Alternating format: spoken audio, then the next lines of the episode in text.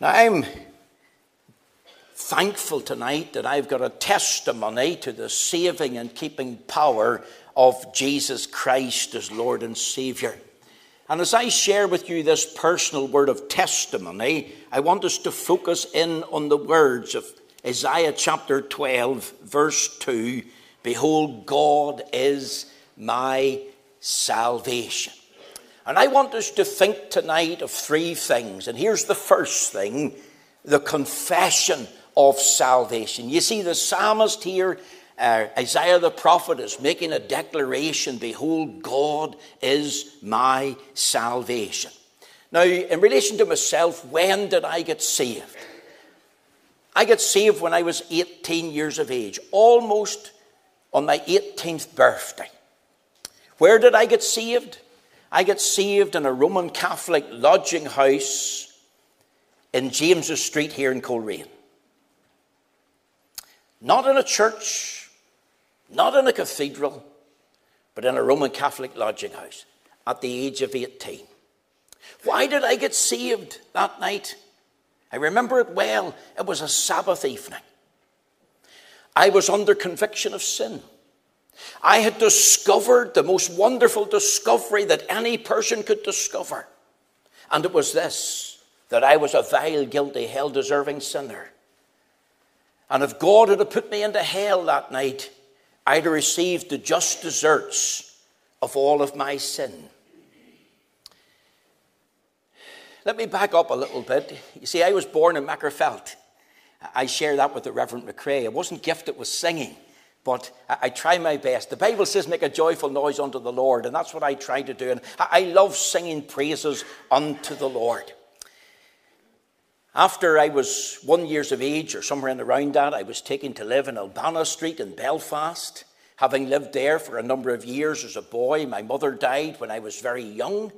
And then I was brought to uh, live with an aunt, uh, a lady called Maud McFall, the late Maud McFall, out uh, in Drummadraw, not that far here from the church. Many of you are familiar with it. My aunt was a good woman, she was a God fearing woman. She saw to it that I was sent along to church and Sunday school every Sunday. Notice I said sent. You see, there's a difference between sent and taken. I had to walk three miles. If any of you know Drummadraw, familiar with it, over to Ballyrashane, where the creamery is, where the old parish church there is, and I had to walk there and walk back again. And there was a lady there that made sure that we were there every Sunday, so there was no skipping off, there was no mooching or hiding. And of course, if we didn't turn up the church, then you got a thick ear uh, at the end of the day.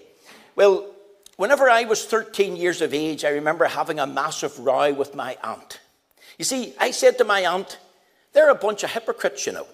They stand up in church and they sing, sing very well, good singing. They kneel and they offer prayer. I can see them on their cushions. They're kneeling down. They're, they're obviously praying to God when they come into the house of God, and, and that's commendable. But they're the very same people that I see staggering home drunk from the pub on the Saturday night. From used to be the Bohill Hotel. Some of you are old enough to remember it. And other establishments here in the town. They were the very same people that cursed and swore at me if we were kicking football and around the 12th of July and the ball had went into the garden and maybe broke a few orange lilies or, or, or maybe bruised up against a sweet William plant. Well, you got a real earful. You were told where to go and where to play with your ball. They were the very same people, some of them, now not them all, but some of them, were living an immoral lifestyle because they were leaving their wives and gone off with other women. That they were leaving their, their, their, their husbands and gone off with other men. And you see, as a young fella, 13 years of age, sitting in a parish church outside Ballyrashane, I was saying to myself, well, that's play acting. They're being hypocrites. They're professing the name of God, singing praise unto Him, but yet they're not living right. And see, I told my aunt that I wasn't going back. And of course, there was a big row. She said, You are, and I said, I'm not. And I can tell you, I got a few thumps with a wooden spoon and a cane and a few thumps round the ear. And, uh, but I, I was doggedly determined I wasn't going. And I didn't go. Let me back up a little bit to when I was 11. When I was 11 years of age, I started to smoke cigarettes. I smoked Park Drive. Used to steal them from my late uncle Tommy McFall. And um, we'd round the back of the shed and wherever we could get the opportunity. We thought this was great. We thought this was living, you see. We're watching people in the television smoking, and we thought, we're old enough to smoke. We can smoke if we want. I took my first drink when I was 11 years of age. I remember it well. It was a, a, glass of Trinidadian rum that my father had brought home from Trinidad and Tobago. You see, I had no fear of God, I had no thought of God. I, I never read the Bible.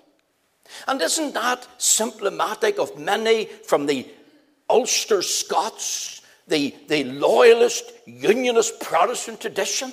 Young people growing up, no fear thought of God, no, no, never read the Bible, not in the house of God in the day of God, living for self and living for sin. Well, that was a picture of me. Now, I have to tell you something else. Whenever I went to the parish church, I always liked going at Christmas time. Now, I'll tell you why I liked going at Christmas time. Not because I got a present, I don't think I ever got a present, but because they sang that lovely hymn, Once in Royal David City. Once in, see, my name's David. Once in Royal David City. You know what is that? That's a nice hymn. David has a city. Uh, and of course, as a young fella, I couldn't really join all the dots, but, but I liked that particular hymn. I went at the age of 16 and started to serve my time as a, an apprentice joiner. I fell in with a group of people from Ballybogey. They also worked in the place where I was working. It was here in Railway Street. It was LMA Construction. Don't think it's still there. And um, we went off at the weekend Thursday, Friday, Saturday night. You would have found us in Kelly's nightclub. Some of you might remember uh, the name Jackson McVicker, the older Jackson, the younger Jackson, the other Jackson. And, uh, well, we, we run about together. And we had this philosophy of wine and woman and song. And you know, many's a Sunday night whenever uh, the wage packet would have been spent, I'd have been penniless on the Monday, would have had to cadge a cigarette or a packet of cigarettes from somebody else, borrow a few pound to get me through to Thursday. And then whenever Thursday come and we got our paycheck, then down into Patsy McIntyre's pub here in Railway Street. Don't know if it's still there. And uh, used to put the check over the counter. Patsy would have cashed it, give you the money, and then we would have spent some of it in drink before we headed off to uh, Kelly's nightclub. And you know, by the age of 18, drink had got a grip on David's life. David used to waking up with the horrors of drink, thinking that there was monsters coming out of the wall. I could see them coming for me, and I had a real fear of that. I, used to wake up on the park bench there in, in Anderson's Park, and I didn't know where I was. Sometimes I didn't even know who I was. And a few weeks before my 18th birthday, there was a man at work. His name was Andy Alexander. Now, he was a joiner, but he was also the foreman of the workshop. And I remember saying to Andy, I would like to go to church sometime, Andy. And he put his arm around me and he said this He said, Young man, the church isn't the answer, but Christ is. I didn't know what he was talking about. He might as well been talking double Dutch, for I didn't understand that. But it stuck in my mind. Christ is. Christ is the answer. And that's a tremendous thing to discover in our land. Christ is the answer. It's not the church, it's Christ. On the Friday of a particular weekend, just as my 18th birthday was coming round, I was hanging a mahogany door in James's Street as a wee homer, getting a few pound, you see, heading to Kelly's, and a few extra pound for apprentices joiners didn't get very much at that time. And um, I broke a pane of glass, 12 little panes, and I was putting in the last pane, and it broke. And of course, I rushed down to LMA Construction, for it had closed up. Andy was still there, and I said to Andy, uh, Would you sell me a pane of glass? This was Andy. No. You will. No. You will. No. Hey, oh boy, this is going to be a, an afternoon. How could I leave a woman's door with a broken pane of glass? not going to get paid. I'll have to think of something else. And then he says to me, I'll give you the pane of glass. I'll pay for it myself if you come with me tonight till the meeting. Okay. So we set off that Friday evening and we drove from Coleraine to Limavady. And we got to Limavady, there was a big tent. And the tent was packed. There was 500 people in that tent. And they sang their heart out. And then there was a, a wee man get up to preach. I could hardly see him among all the hats and the feathers that were sticking up. And I thought to myself, these hats must have cost a fortune for these women, wherever they got them from. Must have come from Paris, some show. And I was sitting there listening to this wee man, and this wee man got up to preach. And here was his text John 10 and 10. I'm come that you might have life, and you might have it more abundantly. And he says, Young man, you're in this meeting tonight and you're looking for life. And you're lying in your bed at night and maybe a drunken stupor and you're wondering what is life all about. And deep down you're not satisfied. And you're thinking there has to be more to life. This is a rat race. Because on Sunday night you're catching cigarettes. And on Monday you're borrowing money to buy fags. And on Thursday you're down in the pub getting your check over the pub counter and he's giving you the money and you're giving him back and buy and drink. But deep down inside you're satisfied. Come on with me, he said. I want to introduce you tonight to the giver of life. Well, that preacher was the Reverend Sam Workman, the late Reverend Sam Workman. I never heard preaching like it. I sat up and listened. And he preached the most wonderfulest love story that anybody could hear. John 3 and 16, for God so loved the world that he gave his only begotten Son, that whosoever believeth in him should not perish, but have everlasting life. And he preached the gospel. And that Friday night, just before my 18th birthday, I came under conviction of sin. And I didn't know what was troubling me. When we got to Anderson's Park here, the agreement with Andy was he was leaving me down to Portrush. I was meeting Jackson McVicker and a pile of others down in Kelly's. Andy was the silent man, never uttered a word. Got down to Anderson's Park and we were turning up the railway street, and he said to me, What way are we going, wee man? And I said, Oh, just take me home. See, I couldn't go to Kelly's that night. And on the Saturday, we were supposed to go to Londonderry and buy some marijuana. I say that to my shame, with a pile of others from the streets of Coleraine here. I'll not name names. I know that was wrong and sinful, but that was my intention. But you know, I couldn't go. Do you know, I get up on Saturday morning and there was a wee thought come into my head. Do you know what it was?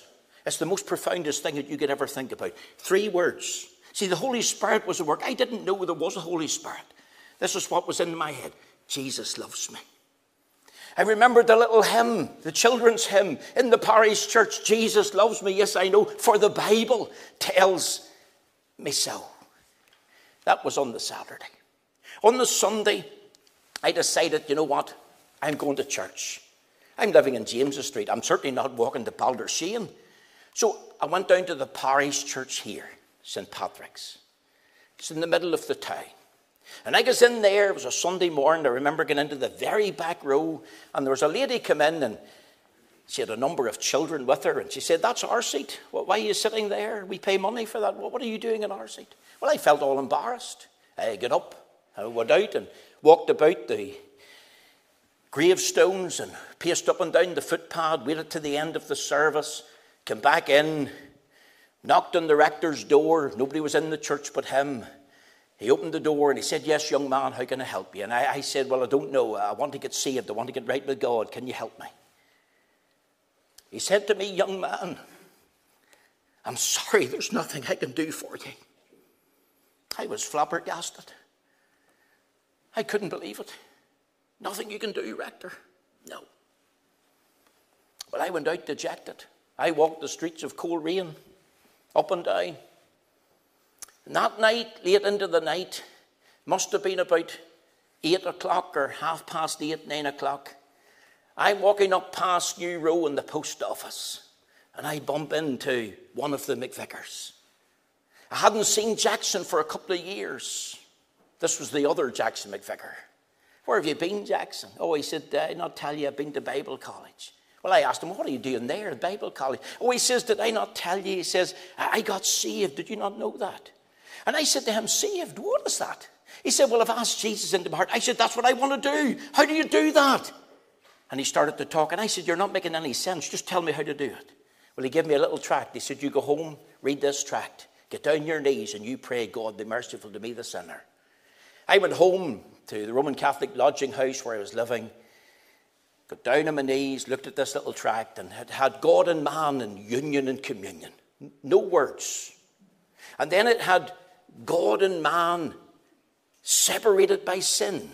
Romans 3 and 23 was in the middle, for all have sinned and come short of the glory of God.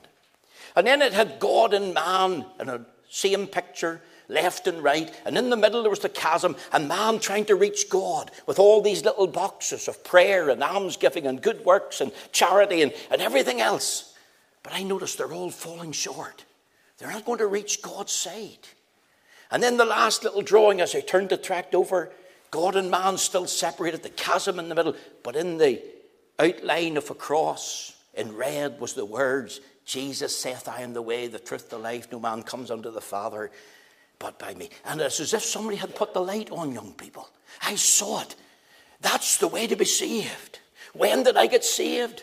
At the age of 18. Where? On my knees at my bedside in a Roman Catholic lodging house. Why? Because I was under conviction of sin. I was a sinner. If I started to tell you some of the things that I did as a young man, you would be ashamed. You would shake your head. You'd be saying, ah, oh, no, don't, don't tell us that. But I'm not going to glorify the devil by saying anything that I've done in the past. Why? Because it's under the blood. God has said, In thy sins and iniquities, I will remember no more. But here's the way to be saved Jesus saith, I am the way, the truth, the life. No man comes unto the Father but by me. And that particular moment, I called out, Lord, I'm a guilty sinner. I have done dreadful things. Lord, have mercy upon David. Save David in Jesus' name. I got up from my knees and went to bed. Had the best night's sleep ever I had. What happened? The Bible says, If any man be in Christ, he's a new creature. All things have passed away and all things have become new. I got up that morning. I was early. First thing I normally did was reach for the park drive. I had 10 of them sitting at the bedside. I took the 10 park drive and I put them, crumpled them up, put them in the waste bin. Lord, I don't need them today. I just had no desire to smoke park drive. And I've never smoked since, glory to God. And you know, I went next door. Uh, there was a, a brethren man living. He, he, he went to, uh, I think it was Brook Street Gospel Hall, at least I think he did. And um, I, I, remember knocking on his door. This was about a quarter to eight. And he came down in his dressing gown and he said to me, Yes, young man, how can I help you? I, I says, um, I would like a Bible. And he says to me, When are you going to get saved? And I said, Well, what is that? He said, That's asking Jesus into your heart. And I said, Well, I did that last night. Up in my bedroom. I called on the Lord, save me. Whosoever shall call upon the name of the Lord shall be saved. And he, here he is, standing on his door and his treasure. Hallelujah! Glory to God! Listen! And he shouts up to his wife. She must have been up in bed. He's got saved. You see, six months before that, I was lying out at four o'clock in the morning in James's Street.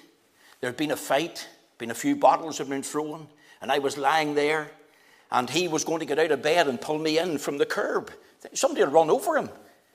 And his wife said, No, don't go out near him. He's drunk. He, he, he maybe hit you. He'll start a row. We'll just pray for him. And they got on their knees and they prayed for David to be saved. I'll tell you something else. My aunt used to work as a solicitor in this town. I believe the solicitor was called Newman. Some of you might know the, the, the Newman solicitors. And uh, Mrs. Newman was a godly woman. And from the day and hour that my mother died, to that woman was called home to glory, that woman prayed for David McLaughlin. And one of the prayers that she prayed was, Lord, save him as a boy and call him into your ministry. You know, whenever I get down to work, I was early. There was 20 apprentice joiners down in LMA construction at that time. I was in the workshop helping to make stairs and windows and doing other things. And I remember standing up on the workbench and um, I, I, said, Boys, I've something to tell you. Well, they all gathered round, thought I'd won the lottery, thought I was going to give them a few pounds. And uh, whenever they all gathered round, I says, I just want to tell you, I got saved last night. And there's no more fags, and there's no more boozing for David, and there's no more filthy magazines, and no more cursing, no more filthy talk, no more running to Kelly's. I become a Christian. Well, now you would expect it. These are fellow loyalists now. These are Protestants. You would expect a few cheers, three cheers for David. Not a cheer. Do you know what they did? They laughed. They laughed. One of them said, I'll bet you £10 I can have him back in the pub in a week. Thank the Lord. That was over 40 years ago now. Just over 40 years. And the Lord has kept me to this day, kept by the power of God through faith unto salvation. That's my confession of salvation. Behold, God is my salvation. And I want to press this home tonight. Have you got a testimony to the saving and keeping power of Christ? Can, can, you, can, can you tell when you called on the Lord? Can you remember where? Can you remember why you got saved? See, a man tell me one time that he called on the Lord because he'd got financial difficulties and thought the Lord would help him with his financial difficulties. But that's not a reason to get saved. You get saved because you're aware that you're a sinner and you're under conviction of sin. And what way do you get saved? Whosoever shall call in the name of the Lord shall be saved. The, the, the, the, the publican, God be merciful to me, the sinner. And that man went home justified. That's the way to be saved, calling on the Lord. Save me, Lord, Peter said, I perish. And what happens? You become a new creature. You're saved from sin's penalty, as I said this morning. You're saved from sin's power. He breaks the power of cancelled sin. He sets the prisoner free. His blood can make the foulest clean. His blood availed for me. And not only that, he took the love of sinning out of my heart. I had no desire now for the cigarettes, no desire for the booze, no desire for Kelly's, no desire to, to curse and swear and read filthy magazines and treat girls as if they were sweets. See, I became a new creature. And one day, even though I'm not perfect, you ask my wife, one day I'll be saved from sin's presence. Let me tell you this very quickly. Not only is there a confession to salvation, but there's a consecration to serve us. Listen to this verse 4 of Isaiah 12. Praise the Lord, call upon his name, declare his doings among the people, make mention that his name is exalted. You see, I seem to have a love for singing not loyalist tunes any longer, though I'm not against singing loyalist songs, but the songs of Zion thrill my heart. He died for me thrills my heart. I, I had a desire not only to sing praise, but I had a desire to go to the prayer meeting. Now, at that time, I was going to the Congregational Church here in New Row. Uh, that's where uh, Andy went to. And when I went there, there Reverend Colin McFarland, who's just turned 90, he was the minister there, and uh, there was only maybe about 20 people in the church. And the first Sunday I was there, somebody put a brick through the window, and I thought, well, the devil hates this place, and I just stay here and be a witness for Christ. I had a desire to go to the prayer meeting. I went into the prayer meeting, and I couldn't pray. That there was 12 ladies in the prayer meeting, the first prayer meeting I was in. 12 ladies. God bless the ladies. Thank the Lord for them. And, and they could pray. And one of them nudged me and said, You pray. I says, I couldn't pray. What would I say? He says, Well, are you saved? I said, Yes. Well, you just pray. Thank the Lord for saving me. And there, sitting as a young man in that prayer meeting with those ladies, and the sweat pouring out of me, Thank the Lord for saving me. Amen. And they were overjoyed. They praised the Lord. Thank you, Lord, for saving this young man and bringing him into the prayer meeting. I had a love for the Word of God. I started to read the Holy Scriptures. You know, after I got saved, the Reverend Workman was back in Coleraine one time doing a mission about three years later. And um, whenever he was there, I went to talk to him about getting into full time service. And I said to him, I would like your advice. I'm thinking of going into full time service. What do you recommend? And this is what he said read your Bible. I says, Well, I do read my Bible. Well, read it again. And you know it was the best advice ever? Read your Bible, starting a Bible plan, Genesis through to Revelation.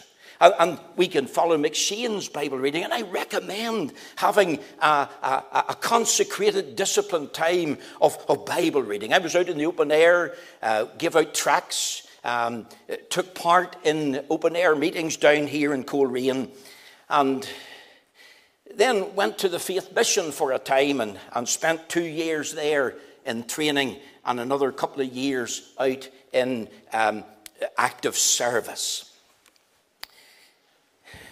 During the 83, 84 years, the late Dr. Paisley came to this church on a Boxing Day service. He preached in Galatians 5 and 1 stand ever, surrender never, salvation forever. I never forget, I was up on the balcony. I stood up and shouted, Hallelujah, Dr. Paisley, preach it, we believe it. He, he was on fire for God. And that very afternoon, standing or sitting up there and standing like an idiot, shouting down at the late Dr. Paisley, that was my call to the Free Presbyterian ministry. I knew God was calling me to this work. I resigned from the faith mission.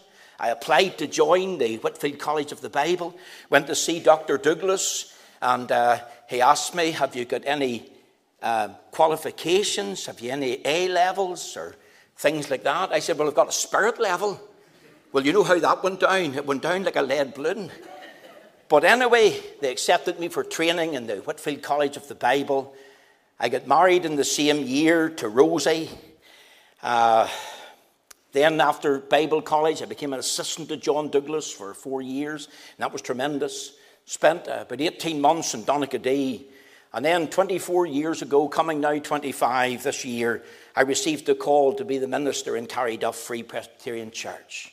And I thank the Lord for being consecrated to his service. Those early days of in the prayer meeting, reading the Bible, standing in the open air, listening to God's servants, loving the Word of God, paved the way for me to be called into the service. I tell you one thing as we finish there's also a commitment to sacrifice. You see, in the very porch there of the church as you go out, Rosemary and I, after we got engaged, were in Coleraine here. Reverend George White was preaching. And uh, some of the elders may remember this. Uh, they spoke to Rosemary afterwards. And um, they, they, they told her, you know, if your husband is called, or your husband to be is called into the Lord's work, there's going to have to be sacrifice. There'll be hurts, there'll be hardships. Oh, there'll be hallelujahs, but there'll be hurts and hardships. And are you prepared for that? And she remembers that. And of course, she had to bring that to the Lord and pray, Lord, help me to be a faithful helpmate to my husband. Committed to sacrifice. Let me tell you one little story as I go on. I remember getting the um, electric bill. We weren't that long married. We lived in a place called Acton outside Tandragee not that far from the Whitefield College of the Bible in Gilford, three or four miles away, and the electric bill came in. The electric bill was £76. Not a big lot of money, but it was 40 years ago. And I remember saying to her, How much money have we got? Well, you haven't very much. And we'll have to think about the electric bill. And you know, we prayed about it that morning, and I went off to college. We just left it with the Lord. This was proof that the Lord undertakes. The Lord is no man's debtor. And in the Whitefield College of the Bible, the Reverend late Austin Allen, he was um, doing the, the uh, devotions that morning, and he said to me, Good night, you'll do the service for me tonight. I've got called away to an emergency meeting, need somebody to cover the prayer meeting. You'll take the prayer meeting, David. Well, that's all right, Reverend Allen, I'll certainly do that for you. At the end of the meeting in Tandragee, the late Toss McHugh, all of these people are home in the glory. They were good people. And the late Toss McHugh said to me, handed me the basket. He says, take that with you. I, I says, well, you need to count it, Mr. McHugh. Oh, he said, aye, that's right, we better. Right, so he counted it out. Do you know what it come to? 76 pounds exactly. And I went home thumping the car, shouting hallelujah and praising the Lord. Somebody would have thought that man's on drugs, he's in drink, that man's in Egypt. But you know, I, I was just, there's the Lord had wonderfully undertaken. You see, there is the confession of salvation. Do you have that? Is there a young man here who will consecrate himself to the service of God? Like Isaiah, here am I, Lord, send me. Are you willing to serve the Lord? Will you serve him with gladness? Will you consecrate yourself to sacrifice, hardship, hurts, whatever comes? And you'll bring all of that and you'll leave everything at the feet of the Lord and even cry out at times, Lord, help me. You see, he answers prayer. I finish with this. I have a lovely little granddaughter. She's coming too, and she goes about my house and she says, Help me! Help me! Help me, Grandad! It's not a tremendous prayer that we can bring to God? Help me, Lord. Whatever your struggle is, folks, and I don't know all of you, some I do, bring everything to the Lord in prayer. It was down at the feet of Jesus. Leave it with Him. And the storms, the struggle, the sacrifice, whatever it is, He will help you by His grace and by His love and by His power. We're going to sing in closing. I've gone a few minutes over the time, but I trust you'll bear with me. We're going to sing in closing hymn number 224.